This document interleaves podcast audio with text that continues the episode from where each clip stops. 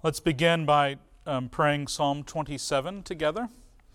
Psalm 27, which is on page 793. 793 of your hymnal. And David Anderson is passing out handouts as we begin this morning. the Lord is my light and my salvation. Whom shall I fear? The Lord is the stronghold of my life. Of whom shall I be afraid? When evil men advance against me to devour my flesh, when my enemies and my foes attack me, they will stumble and fall. Though an army besiege me, my heart will not fear. Though war break out against me, even then will I be confident. One thing I ask of the Lord, this is what I seek, that I may dwell in the house of the Lord all the days of my life, to gaze upon the beauty of the Lord and to seek him in his temple. For in the day of trouble he will keep me safe in his dwelling. He will hide me in the shelter of his tabernacle and set me high upon a rock. Then my head will be exalted above the enemies who surround me. At his tabernacle will I sacrifice with shouts of joy. I will sing and make music to the Lord. Hear my voice when I call, O Lord. Be merciful to me and answer me.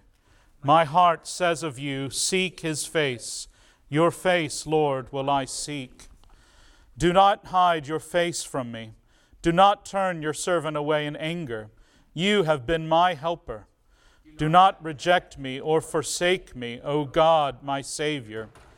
Though my father and mother forsake me, the Lord will receive me. Teach me your way, O Lord. Lead me in a straight path because of my oppressors.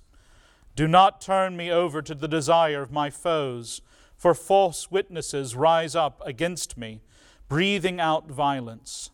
I am still confident of this. I will see the goodness of the Lord in the land of the living.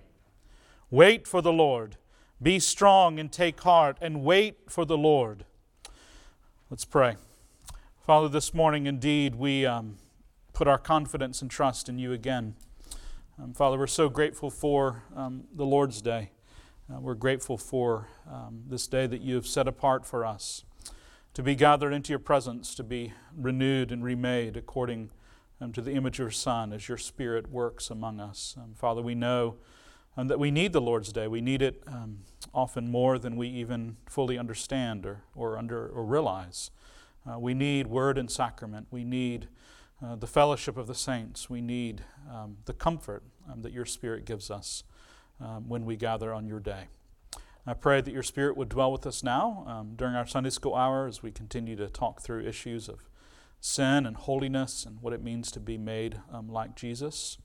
And we pray, Father, um, that you would give us wisdom as we discuss these things by your Spirit. We pray it in Christ's name. Amen. Well, good morning, friends. It's good to see everybody. Um, we're continuing our uh, working way our way through um, the Human Sexuality Report published by our General Assembly um, several years ago. Um, we're working primarily through the 12 statements that the committee has made on um, issues um, having to do with sexuality and gender and sin and holiness and what it means for us to live faithfully before the Lord together. last week we made it, most of our way through the statement on original sin that you see there on your handout, um, the first two paragraphs.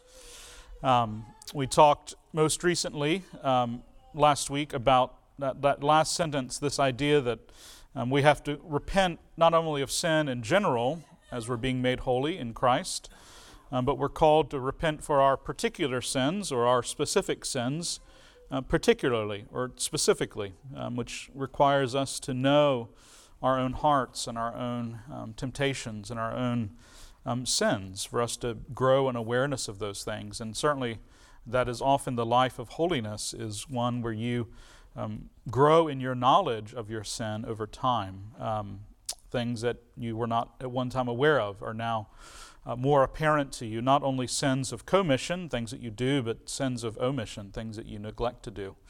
Um, and that's a big part of what it means to grow in holiness, is to grow in even your understanding of your own sin. Um, knowledge of self and knowledge of God as Calvin um, put it, is, is um, always intimately connected to one another. Um, that is, we ought to grieve for our sin, the report says, hate our sin, turn from our sin, and endeavor to walk with God in obedience to his commandments. And that uh, essentially is a, a, quotation of the Westminster Confession of Faith there, um, and a description, a profound description of what repentance is. It's grief for sin, it's hate for our sin. Um, there's a sorrow um, that we should feel um, about the ways that we displease God. Um, there should be a kind of hatred of it um, a, a despising of it and a turning away from it towards God, not just turning away in some generic fashion, but turning towards the Lord and towards communion with Him. And then endeavoring in a sincere and way um, to endeavor to walk with God um, in obedience to His, um, his commandments. Um, nevertheless, and this is the new material we're getting into today, um, the report writes God does not wish for believers to live in perpetual misery for their sins, each of which have been pardoned and mortified in Christ. And we come now to one of the great tensions in the Christian life, um, which is that we are called um, certainly to hate our sin, to grieve our sin, um, to turn away from it, um, to endeavor to walk in holiness. Um, and there is a godly sorrow that leads to repentance, as Paul says. And yet, Paul also says there is no condemnation for those who are in Christ Jesus. And that is part of the, the inescapable tension of the Christian life, too, that we are meant to embrace that reality just as fully as we embrace the reality that we are to sorrow and hate our sin and repent of it and confess it to God. We're also meant to embrace um, this reality that there is no condemnation for those who are in Christ Jesus. And, it, and the report rightly says that we're not to live in perpetual misery, or misery alone, we might say, for our sins, because they have been objectively pardoned, forgiven, that is, and mortified, that is, put to death in um, the death of Jesus and his resurrection. Um, and, and like so many things in the Christian life, it, it, it is not, uh, you know, the, the way forward is not to find some way in the middle where we, we sort of um, feel bad for our sins um, and we sort of feel like we're forgiven by God um, for those sins, but rather um, we hold on to both those things at once, completely and wholly. We hold on to the sorrow that we should have for our sin, the hatred for our sin, the misery that we should feel about our sin, and we hold on also to the, the declaration that there is no condemnation, that, that we are absolutely forgiven in Christ Jesus, that these things are objectively um, uh, given to us as a gift of God's free grace. And wouldn't it be wonderful if the Lord had given us a practice um, where we could hold these things in tension together, right? And feel them fully um, week by week. And of course, He has. And this is one of the reasons why we have um, a corporate um, confession of sin um, each Sunday, followed by a declaration of forgiveness and pardon um, by your minister, which is so that you can fully enter into both of those things. You can fully uh, hate your sin and feel miserable about it and in a proper way, in a holy way. Um, you can truly grieve it. Um, you can do that corporately as you pray with um, your brothers and sisters. You can do that in the privacy of your own heart um, as you reflect on those things before God. But then you can also hear immediately following the good news, right? Lift up your heads, beloved. Hear these words of good news um, and comfort for you.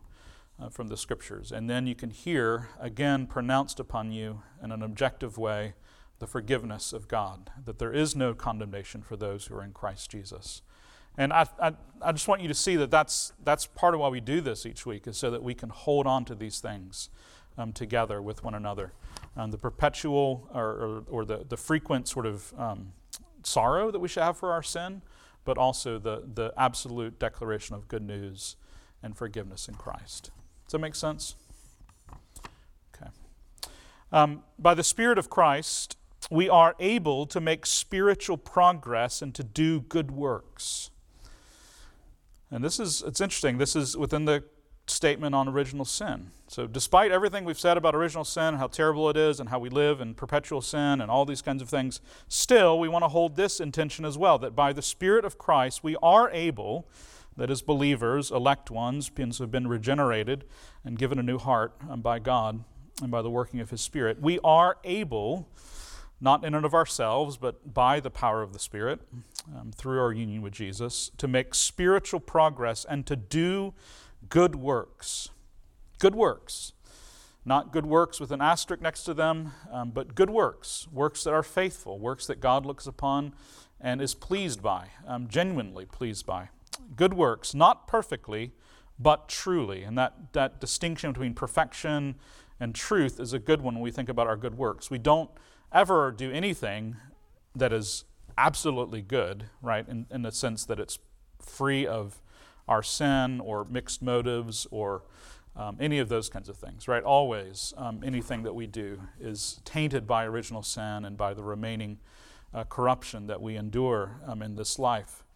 Um, but still, we can say that truly we can do good works. We can do works that God looks upon and receives as good, as fitting, as appropriate, as pleasing to Him, um, as even holy um, in that sense.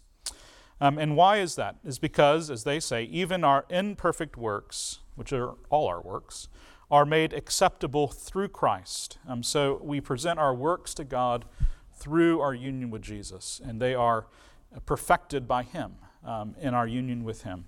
And God is pleased to accept and reward them as pleasing in His sight. He actually delights, Christian, in what you do, um, the works that you offer to God, um, the faithfulness that you show um, towards your spouse, um, the faithfulness that you show towards your children, um, children, the obedience um, and honor that you render to your parents, the good and hard work that you do, the service that you render to your neighbors and to your friends and to those who are in need. Um, um, God is pleased by those things. It's important for you to know that, that God doesn't sort of hold his nose and sort of, you know, pretend like, well, you know, uh, that's not really what I was shooting for, but okay. Um, he, he actually is pleased by them, you know? Um, he, he delights in the things that you do um, that are faithful. And he does that not because you and your own work have, you know, some sort of merit um, before him, but because you are united to his Son. And, and in Christ, um, your works are perfected and offered to God. And that, that fits in a lot of, you know, what we talked about last week in the sermon about offering ourselves um, in thanksgiving to the Father. Um, that's, that's how that works. We offer ourselves through Christ. All of the good works that we do are works of thanksgiving, are works that we offer in response to God's kindness and goodness and love for us. Any thoughts about that?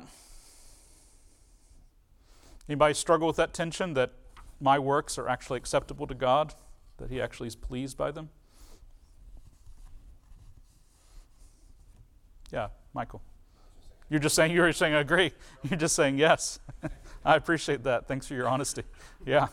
Jeremy, are you just volunteering too, or you, you have a question? Yeah.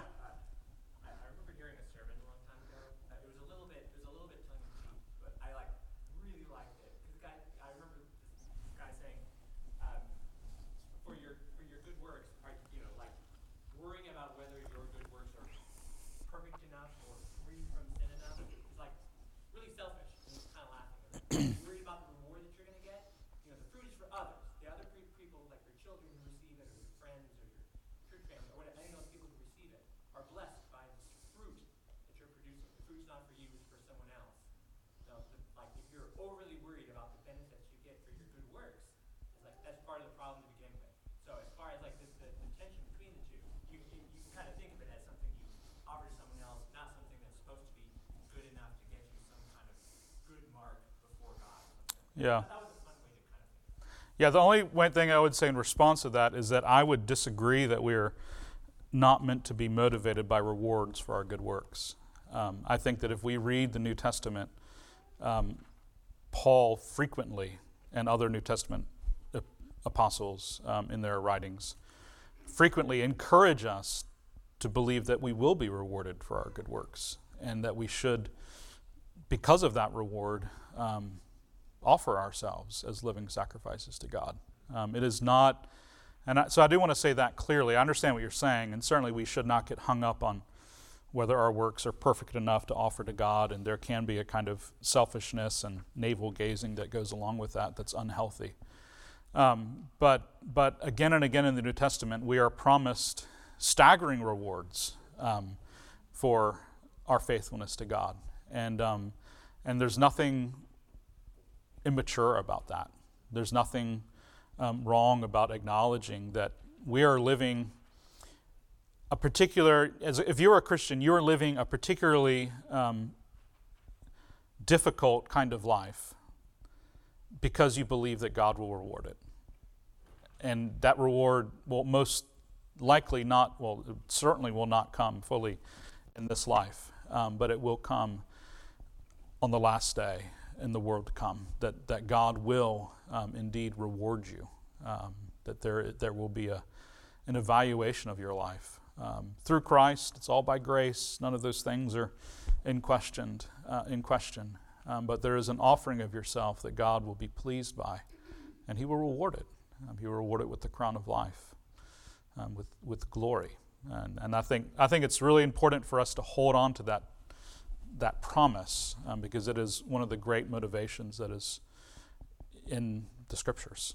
Um, that God rewards, you know, as the, the, the, um, the writer of the Hebrews says, right? Um, you must believe that God exists and that He rewards those who seek Him. Um, yeah, James.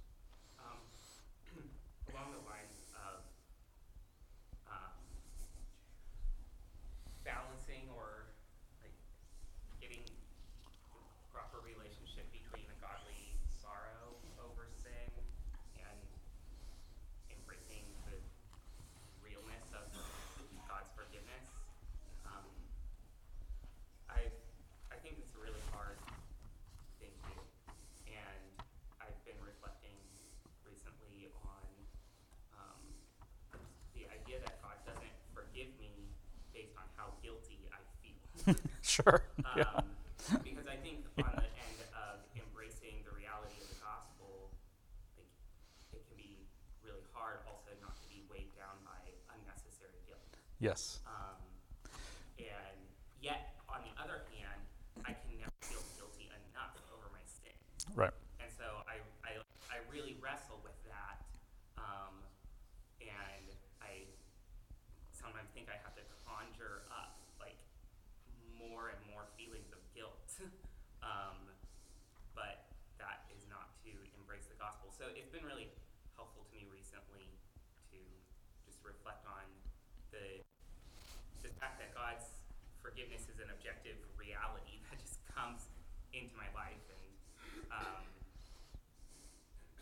yeah, th- real and that's right. not based on how guilty I do or don't feel. Yeah, the forgiveness of your sins is not contingent on your ability to, to the extent to which you appropriately feel bad for them, um, that you match some sort of standard that God has of perfect repentance. Um, that is absolutely true. Yeah, repentance is a pass fail grade, um, just to put it really bluntly. You know what I mean? Um, and and you you none of us repent perfectly, completely um, of our sins. Um, we, we, in this life, don't have that capacity. Um, there is such a thing as true repentance and false repentance. I think the scriptures teach that clearly. And, um, and that's what we should be concerned about. And that's actually one of the great gifts of the church is um, within the context of the church, um, there are meant to be overseers for your souls that will come to you and say, this is false repentance. This is not true repentance. Um, and does that make sense? Like, like my responsibility as your pastor isn't to evaluate everyone's quality of repentance in terms of whether you're, you know, doing it all the way. But I do have a responsibility to oversee your souls and such that if I feel like you're not truly repenting, if you're there's a falsity to your repentance, um, that I meant I should and and have at times come alongside folks and said, I don't think that you're truly repenting here. I think there's a falseness to your repentance, and you need to be careful about that. And that's, that's what I mean by the pass fail thing, right? Um, there, there is true repentance, there's false repentance. But if you're in the true repentance category, your, your forgiveness is not dependent on you know, how, how perfect your, the truth of your repentance is. Does that make sense? Yeah. Yeah, Sylvia.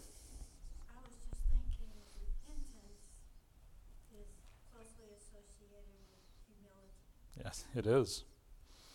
Yeah, there's an, an intrinsic connection, right? Yeah, humble yourself before the Lord, right? James says, and He will lift you up, right? There, there's that. There, there must be that quality of humility for us in relationship to God. Um, and again, I think that's part of why we we do public repentance every week, is so that we learn how to do it, so that we learn um, the pride in our hearts um, is broken over time.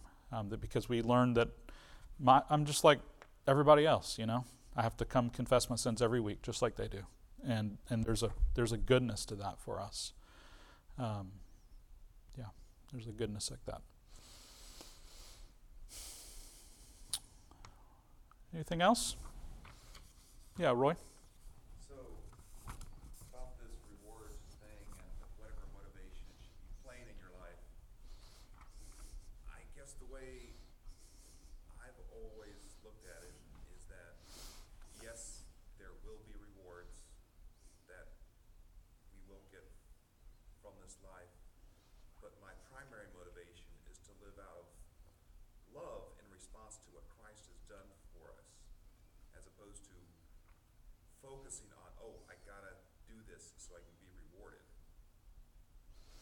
Yeah, I wouldn't put those things in objection in opposition to one another.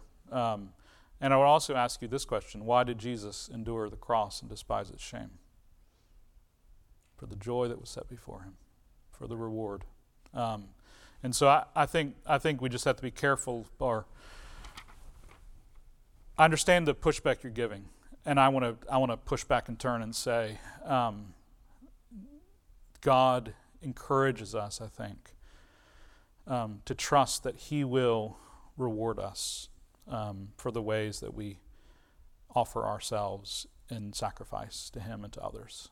Um, and I agree that it's it's it's not we we never, you know, ultimately our motivation for good works is gratitude, is love for God and what He has done for us. Um, but there is there's just this inescapable element of reward. Um, I understand that there's that reward, but I guess I see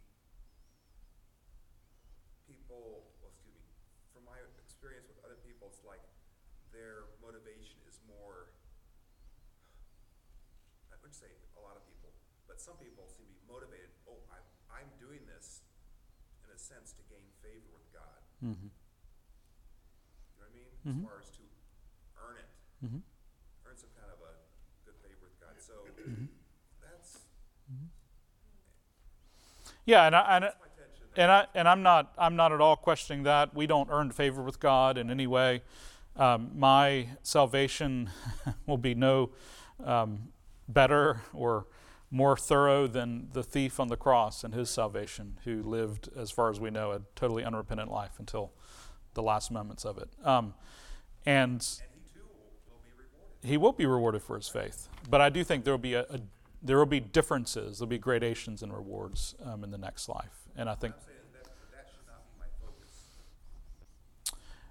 I think it should be part of your focus if you're going to take the New Testament seriously. I'm saying that should not be my primary focus. How is that? I might be okay with that. I might, I might be okay with distinguishing primary. I just don't, I don't want to lose it. I don't want to lose the way um, that the scriptures speak about reward. I, I agree there yeah. rewards, and that, but I don't think that should be my primary motivation. Because I feel like if that's my, if it ever becomes my primary motivation, then I start feeling like I'm trying to earn my way. Mm-hmm. Yeah, and and some of this may just be past like we just need may need to work through these things in terms of our own personality and to to you that it may feel that way. And certainly the last thing I want to do is give people an impression that that they're earning God's favor or um, his his pleasure in them. Um, well, yeah. No yeah. Sure good. That's good. um, no, I appreciate that, Roy. I do.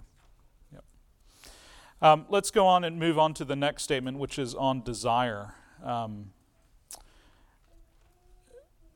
we affirm, the writers say, that not only our inclination toward sin is a result of the fall, but that our fallen desires are in themselves sinful. This is an important um, thing for us to wrestle with, especially when we come to sexual sin. Um, really, sin of any kind, but, but since sexual sin is primarily what we're talking about in this report. Um, our inclination towards sin, the writers are saying, not only that is a result of the fall, um, but also that our desires for sin, um, our fallen desires, are actually sinful, um, that we are responsible for them before God, um, that they are sinful, and thus things that we must repent of. So we must not only repent of um, the actions that we take in response to our desires that are sinful, but we also must repent of our desires themselves to the extent that they're sinful. I'm not saying that all our desires are sinful necessarily as human beings, but that the desires that we have that are sinful are sin um, and should be repented of before the Lord. The desire for an illicit end, whether in sexual desire for a person of the same sex or in sexual desire disconnected from the context of biblical marriage, is itself an illicit desire. Therefore, the experience of same sex attraction is not morally neutral. The attraction is an expression of original or indwelling sin that must be repented of and put to death.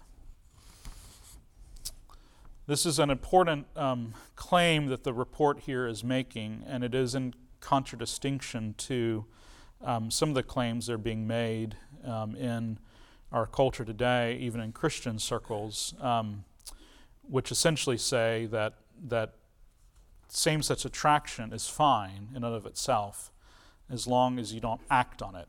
As long as you don't act on it um, physically, in terms of sexual acts with a person, another person, as long as you don't act on it in your mind and in your heart by lusting after someone um, in an intentional way. Um, what this report is saying is that the attraction itself um, is sinful and should be, must be even, uh, repented of and put to death.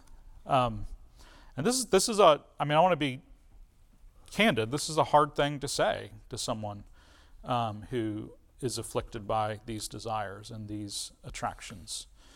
Um, I, I think it's faithful, I think it's right, but we, we should acknowledge the hardness of this of this reality.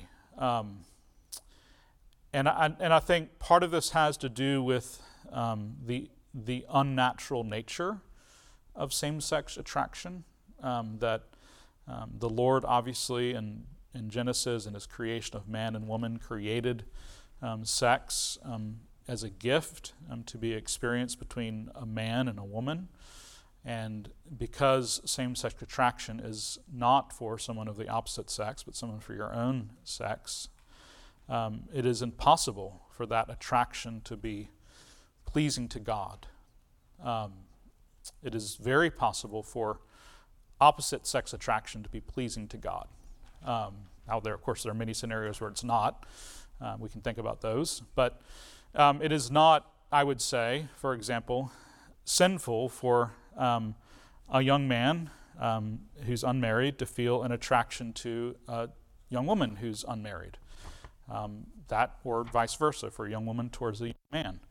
Um, because that desire um, can be expressed um, in a fitting, godly, righteous, holy way within the covenant of marriage. Now, that, that attraction can lead to all sorts of sin, right? Um, in terms of lust or in terms of sexual activity or in terms of things that displease God um, outside of the context of marriage. But the attraction in and of itself is not um, against nature. And, and by against nature, we're not just referring to nature as some sort of generic thing out there. We're referring to God's expressed um, design in nature. Um, so it's not against God's design in nature. It's actually in line with God's design in nature, um, which is for young men and young women to fall in love and to be attracted to one another and to, to formalize that attraction and desire in marriage and then to procreate and have children. Yes, Matthew. I want to tread extremely Yes, sir. there are objective, I mean, objectively beautiful people. Mhm. And I do think that it, I mean, it is human nature to be Mm-hmm. attracted or to find someone attractive. So is it, I guess I would say like, if for instance, a guy that's married, Mhm. say someone else, Some other married guy. some other married guy, finds a woman that's not his wife attractive. Yes. doesn't dwell on it. Anything else? It doesn't go any further than that. Mhm. Right? And then you take that exact scenario for a person that's same-sex attractive and finds a member of the same sex attractive, in that like try to make those completely equal. Are you saying that both of that that inclination to attraction is sin? Um, in the first scenario, I don't think it necessarily is. Um, a man being a, having a recognizing the attractiveness of a woman, um, not dwelling on that, not sexualizing that, not you know, not allowing that to lead to lust of any kind. I and I'm and I'm as you noticed probably the report doesn't address this question explicitly, right? Um, it, and so I'm just speaking for myself here. Um, I do think these things are hard to parse out. Um, and, and we're getting into really fine distinctions. What is the distinction between attraction and sinful desire, lust, um, those kinds of things? And I think, I think there are, um, these are fine and hard distinctions to make, but I would say um, that for a man to be attracted to a woman or a woman to be attracted to a man, um, there's always going to be an inescapable sexual quality to that because we're sexual beings. And the Lord made us that way. He made us as sexual beings. Um, and not to be, you know, not to be overly morbid or whatever, but in the hypothetical scenario that you're describing, you know, it's always possible that you could be freed from your present marriage because your spouse dies and that person's spouse dies. You know what I mean? Like there, there are hypothetical ways for that attraction to be um, fittingly consummated and blessed by God. Does that make sense? Now, I'm not saying that, I'm not encouraging anyone to go down that road in their heads. I'm just saying if we're going to play this out theoretically, right? Um, and from a philosophical perspective, does that make sense? Um, that that that there there are ways in which that attraction can be licit, um, and and be there are some folks within this debate that's taking place um, within um, even some folks in our denomination who I disagree with, who will try to create a parallel and say, well, for a same sex person to be attracted to a person of the same sex is just the same as a married man to be attracted to women to whom he's not married. And I want to say, no, it's not. It's really not the same. Because one, one desire is natural in the sense that it fits with the way in which the Lord made, um, created us male and female. Now, again, I'm not, I'm not trying to um, give, you know, married men who lust after women who are, they're not married to any pass here. You need to put that sin to death. You need to put those desires to death. Um, but I also want to say that there is a, I don't think that it's the same thing. Um, I do think that there is the, the attraction to someone of your same sex um, is something that, that has to be cut off at the root um, because it is in itself sinful in a way that, to, I hate these language, but heterosexual attraction is not. Um, and that, that's where I'm at on this, and I, I'm, I'm just speaking for myself here. Um, I'm not, and I don't, certainly don't feel as confident about what I've just said as I do about all the things that our confession speaks to, or you know what I mean? Like th- these are not specific questions that our confession speaks to. Um, but I, I'm saying this, as I've thought about it, as I've wrestled with these things, this is where I've come down. Um, um, and and I don't, you know, I, I don't know all the motivations for why the report doesn't address specifically the question you're asking, but um, they rather they are just simply saying same-sex attraction is always sinful and must be repented of, which I totally agree agree with that, and I, I think we have to hold on to that. Yes, ma'am. Maybe I've yes. So a previous pastor, Ken Christian actually, Mhm. um, he once did a Sunday school on this, and he said that he can, he said if a man and a woman being married is a picture of Christ in the church, Mm-hmm.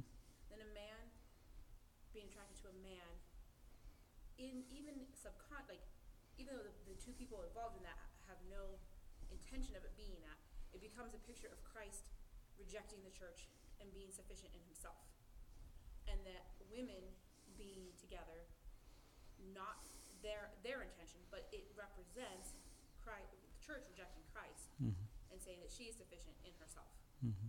but that a man and a woman together is Christ and the church. Mm-hmm. And so that you know speaks to the like just it, regardless of the intention of the Right. There's a there's symbolic realities. Yeah. Yeah. No, that's a, that's exactly right. Yeah. Um, Jacqueline just pointing out the connection between Ephesians five that Paul makes between um, marriage between a man and a woman and being an image of Christ and the church, a, a great mystery, as Paul um, says, and and that that reality is lost um, in same-sex attraction, and that yeah certainly that's part of why we would um, why would say that it's that it's inherently sinful and must be repented of. Um, yeah. Yes, ma'am.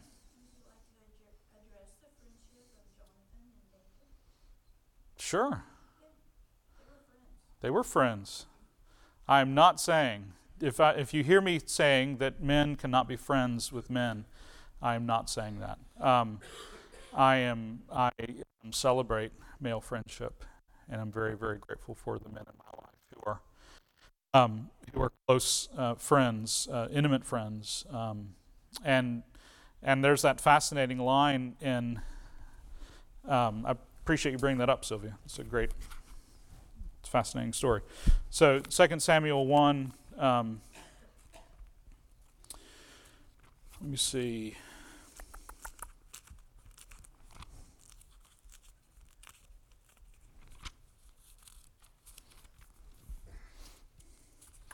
After Saul and Jonathan die, David writes this lament. He says, I am distressed for you, my brother, Jonathan. Very pleasant have you been to me. Your love was extraordinary, surpassing the love of women. Um, and of course, as you may know, some there are some scholars who take those words and say, well, this is evidence of a homosexual relationship between David and Jonathan because he says that um, their love was extraordinary, that it surpassed the love of women. Um, and I, I just want to say that's not true. Um, first of all, um, that, that's quite a leap that's being made. Um, but also, I would say that I think David is speaking to something that's true there, which there is a kind of intimacy and friendship that can exist between two men um, or two women. And I think part of it is because of the absence of sexual tension um, and that, that reality, that that can actually create um, a kind of intimacy that is unique. Um, and, and it's different um, than the kind of intimacy even between a man and his wife. And, and I don't think the Lord, I don't, I don't see that as having anything to do with same sex attraction as we're talking about it here. Having to do, I see it as something that, that there can be, um, there's, there's something that is really sweet about the potential for same sex friendship.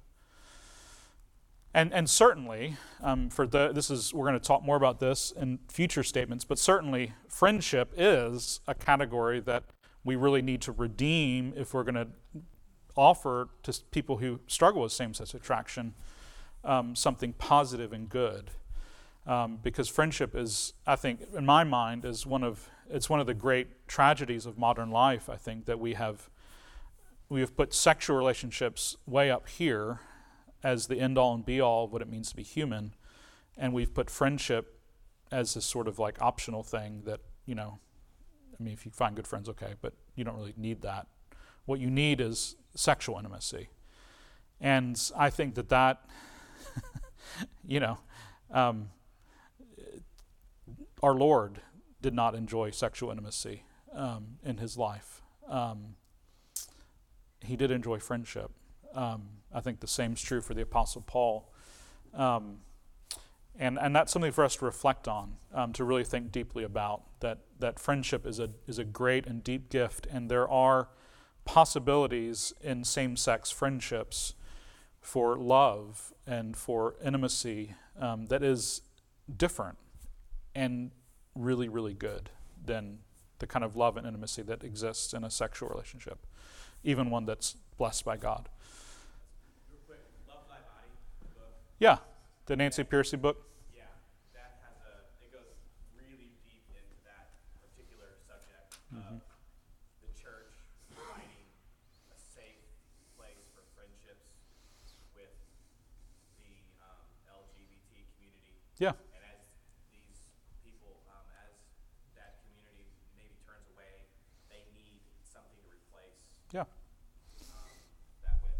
Yeah, and I, I would say we all need it. We all, you know, it's one of the great, like I said, the great losses of modern life. I think um, that we, and I think this, I, you know, I don't know as much about how women feel about friendships, but um, I think for men particularly, there has been this, there is this suspicion now about male relationships that they must be sexual if you're, if you have an intimacy with another man, and I think that's a it's horrible. Um, and uh, it's one of the ways in which the sexual revolution has really deformed us, all of us, um, regardless of your sexual inclinations. Um, there, there should be no shame in great intimacy between men in friendship. Um, and I think it's actually because of the absence of that, um, you know, sexual tension or whatever that, that creates that space. Yes. I, I, I appreciate this statement about inclination.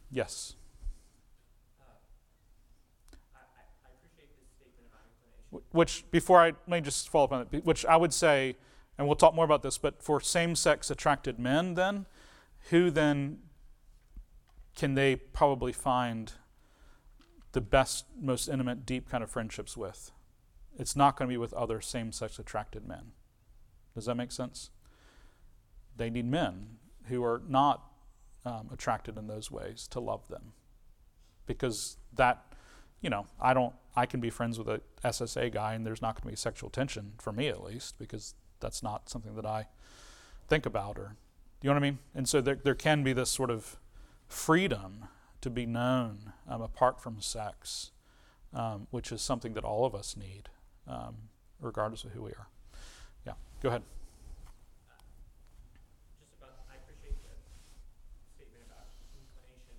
I feel like recently, I, well, I appreciate that speaking of, I have such and such inclinations, and that's just the way I am. Mm-hmm. Like such a, like a spirit of the age kind of thing. I feel like even, even in like my own daily life, the idea to where, like, my inclinations that I have, and I have accepted them, or I've just kind of like not looked at them, and the way in which I react this way or that way. Yeah. I've, I've, I've accepted it as who I am, and I feel like that's such a spirit, that in, the, in a wider sense, such a, s- a, a spirit of the age where it's like you, you don't you don't work at either trying to figure out like what have has formed these inclinations, or actually being critical and being like, are these actually you know things I can work against or, or work on? I just I just feel like in general, um, it's just really common to speak of it's just the way I am, not only in this aspect, but in so many other ways as well, and to not, you know, to not examine yourself, to not examine how they're formed, and to not ever have to kind of like ask to, to submit oneself to a sort of discipline whereby you maybe untangle the inclinations that are actually sinful. Yeah, absolutely. I appreciate that, Jared. That's very helpful. We should expand this, right? Not just about sexual matters, but all all of us have inclinations towards sin, um, based on our how we're hardwired, you know, nature, nurture, whatever it is, God's providence. Um, all of us are have things that we are weak in, um, and and as part of that weakness, we're, it's because we're inclined to sin in those ways. Um, and you're right. Um, we need to repent of those things, um, not only the actions themselves, but also the inclinations. Right? Um, you know, it is not sufficient for you to say, "Well, I, I I don't ever give money to the church or for those who are in need because you know I'm just not very good with money." Um, and I just like that doesn't work, right? That's a that's an inclination to sin that you need to put to death and you need to repent of. You know, you can't just say, "Well, I'm just I'm just an angry person," you know, and that's why I mistreat my spouse or my children or my neighbor or the guy that just cut me off on the highway or whoever. You know, um, that's not that's not sufficient. You you need to put that to that's that's an inclination to sin, not just the sin itself, but the or not just the action itself, but the the inclination is itself sinful.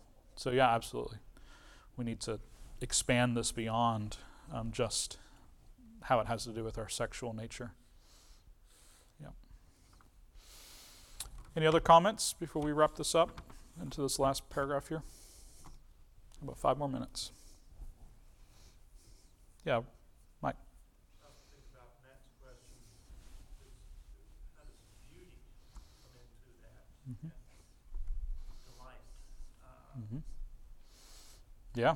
I, I, I'm thinking C.S. Lewis a lot, Mm-hmm. the way he talks. Mm-hmm. Uh, got being, uh, pleased by our little grunts of pleasure. Mm-hmm. Mm-hmm. Uh, and our appreciation for perfection, for form. Mm-hmm. Is that, I appreciation of form of a, another male. Mm-hmm. I'm just saying, proportion, Sure. Yeah, there, I mean, there's nothing in the world more glorious than the human body. Um, and that's because God made it that way, right? he made everything, and then He made human beings. He said, "Very good." Um, and and I think that's why that's why painters have always been obsessed with the human body um, because it's glorious, um, because it is beautiful. And and I think that idea of paint, like there is a you know, if you if you look at um, there is a difference between, let's just say, um, fine art that depicts a nude person, male or female, and pornographic material that depicts a nude person, male or female. You know what I mean?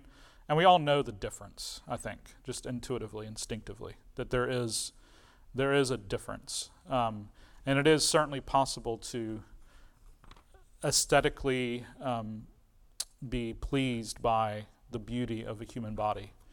And um, and I think you know, for me, you know, it's much easier to say that about a fine art painting of a woman than a naked man. Um, but there is on both parts that that's true, and that's because there's a glorious um, nature to our humanity, the way the Lord has made us as physical beings, and we and we yes, we can certainly affirm that.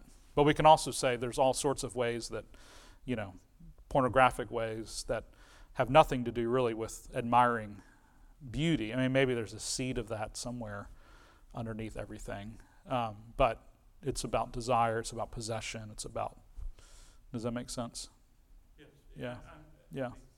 I'm just thinking in terms of grace, gracefulness and, Yeah. uh, Yeah. I mean, there's no question. Like, part of the reason I like sports is because God made, you know, particularly men to have these kind of athletic, powerful bodies that can do. Like, I, I have been enjoying watching the NBA, right, the last three, four, five years.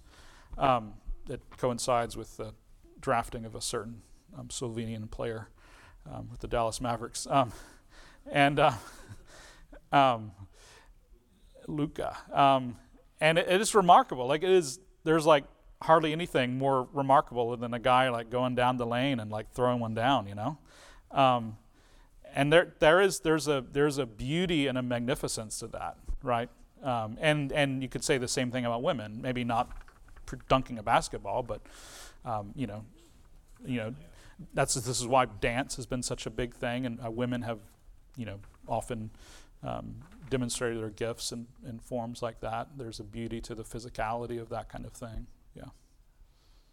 I don't know if that if I'm resonating with what you're saying. It does. And Yeah. I'm just wondering, was the distinctions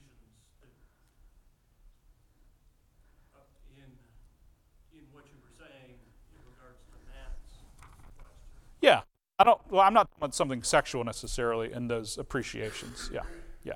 Yeah. There are certainly ways to appreciate the glory of, of human bodies that are not necessarily sexualized. I mean, I, I do, I do think that we are.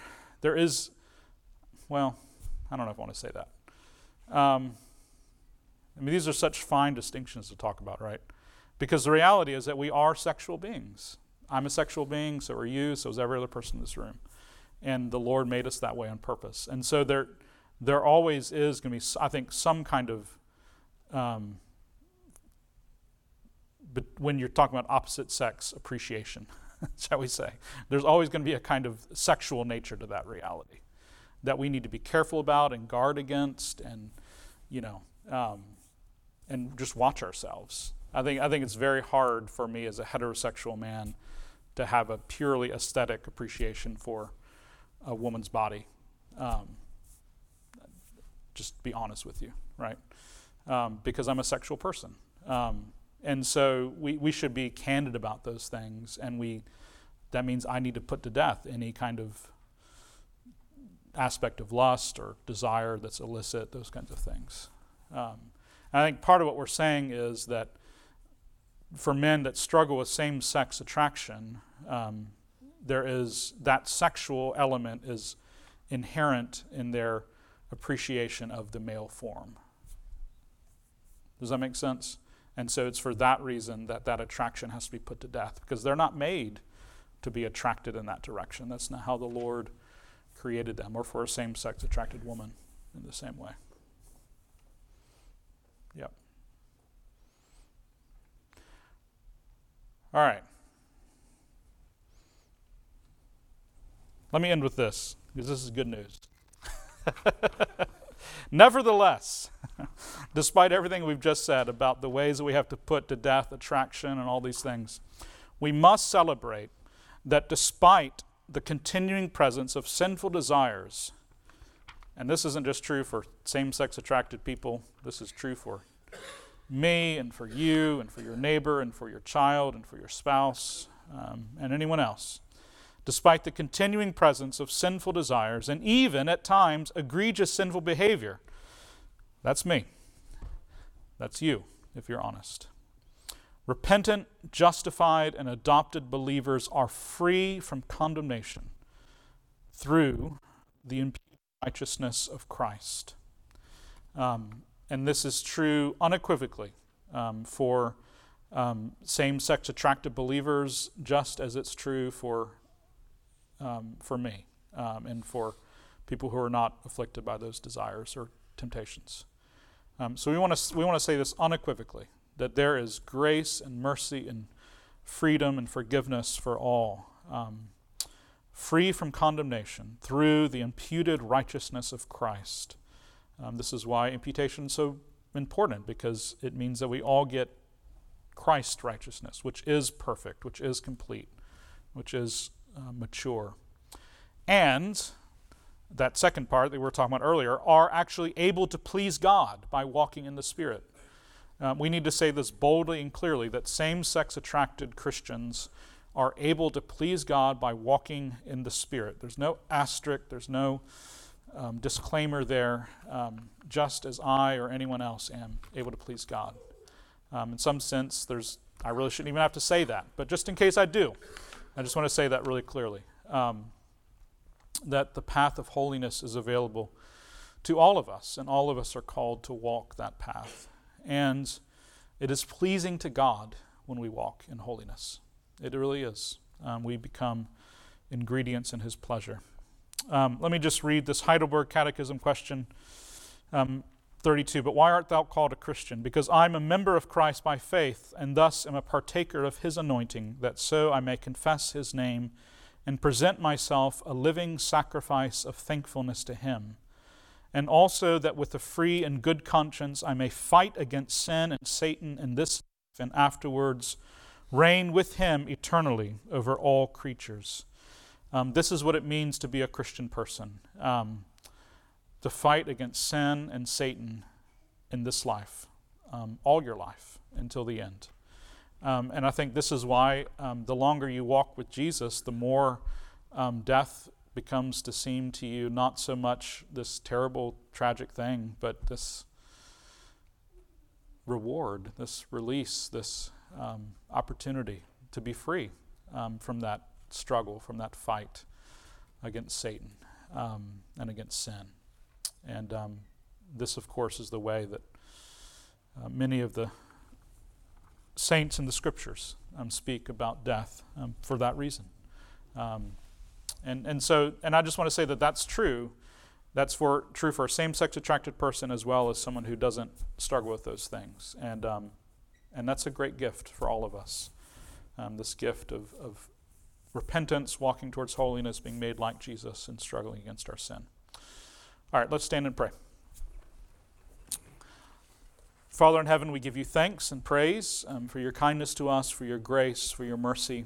I pray that we would know in Christ um, that we are holy, um, that we are forgiven, that there is no condemnation, that we would hold on um, to that reality, Father, even as we talk about these things. Um, we ask it in Christ's name. Amen.